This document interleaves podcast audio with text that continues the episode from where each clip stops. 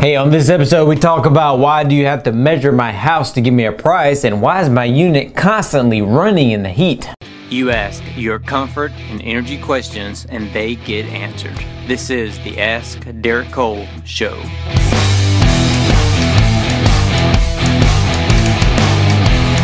Hey, it's Derek Cole. Welcome to episode 85 of the Ask Derek Cole Show, answering your home and energy questions. Why do you need to measure my house to replace my unit? That's a good question because probably you've never heard that before, okay? Uh, the reason we need to measure your home is to do a load analysis on your home. Now, 99.9% of the time, when we replace your unit, it's going to be the exact same size. Yes, that is true. But in this state, you have to do what's called a load analysis, which is measure the home, measure the windows, measure doors, measure insulation, see what direction the front door is facing south, north, east, west, whatever. That's going to affect the load. Uh, and that's going to determine after you do all those calculations what size unit you need. Now, like I said, 99.9% of the time it's going to be probably the same size. Now, this year already, I know of two situations in which we've gone down half a ton in size because they had a 40, 40 30 year old unit and they added a deck to the home. They enclosed a deck to the home and what was the south side is now the north side because all the windows are being shaded by the deck they added to it.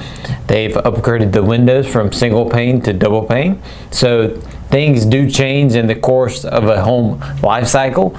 So uh, you do measuring in the loaded analysis to make sure that size equipment is still good for the home. Like I said, I know at least two of them so far have gone down half a ton in size because they've made those improvements to the homes in the last you know 20 30 40 years uh, from what it was when it was first installed so measuring the home is something that's kind of rare in these parts apparently because not too many uh, companies or individuals do them but it's something you have to do for your license in this state because if something were to go wrong and you would need to pull that load analysis, you would have to show the state inspector, yes, the load came up to three tons, we installed three ton, you know, what went wrong, then we can figure it out. But we can show proof, yes, we did our diligence, we pulled a load on that house and we did it.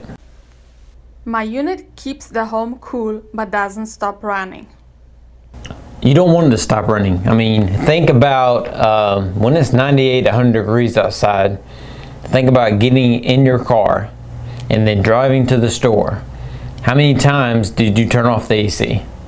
Probably not ever. Your home's the same way. It's trying to keep that same temperature all throughout the day. So it's not going to stop running if it's on a set point it's trying to reach. Now, if it reaches that set point, then obviously it's going to turn off. But the unit running for a long period of time is not necessarily a bad thing. If the unit is sized, to go back to the first question, if it's sized properly, it is running it is better for it to run longer because it's more efficient than turning on, turning off, turning on, turning off. It's kind of like I relate it to uh, miles per gallon in the car. Okay, what's better for your car? Is it better to hop on 95 and drive to Wilmington? Or is it better to go through up 401, stop and go traffic all the way down to Wilmington? Which is better gas mileage? The interstate. Why? Because it's running, not stopping. Same way for your unit at home. So the more runs, and as long as it's keeping you comfortable, it's fine. It's cool. Think about it again. You get in your car. Well, uh, let's say we take that trip to Wilmington, okay? So you get in your car from Laurinburg, you go into Wilmington. It's a two-hour drive you get it on the interstate. It's 98 degrees outside. You got the air on full blast. You get to about Maxton, about you know 10 minutes into the trip. You start to turn down a little bit because you're getting comfortable. And guess what? You start noticing it gets really cold.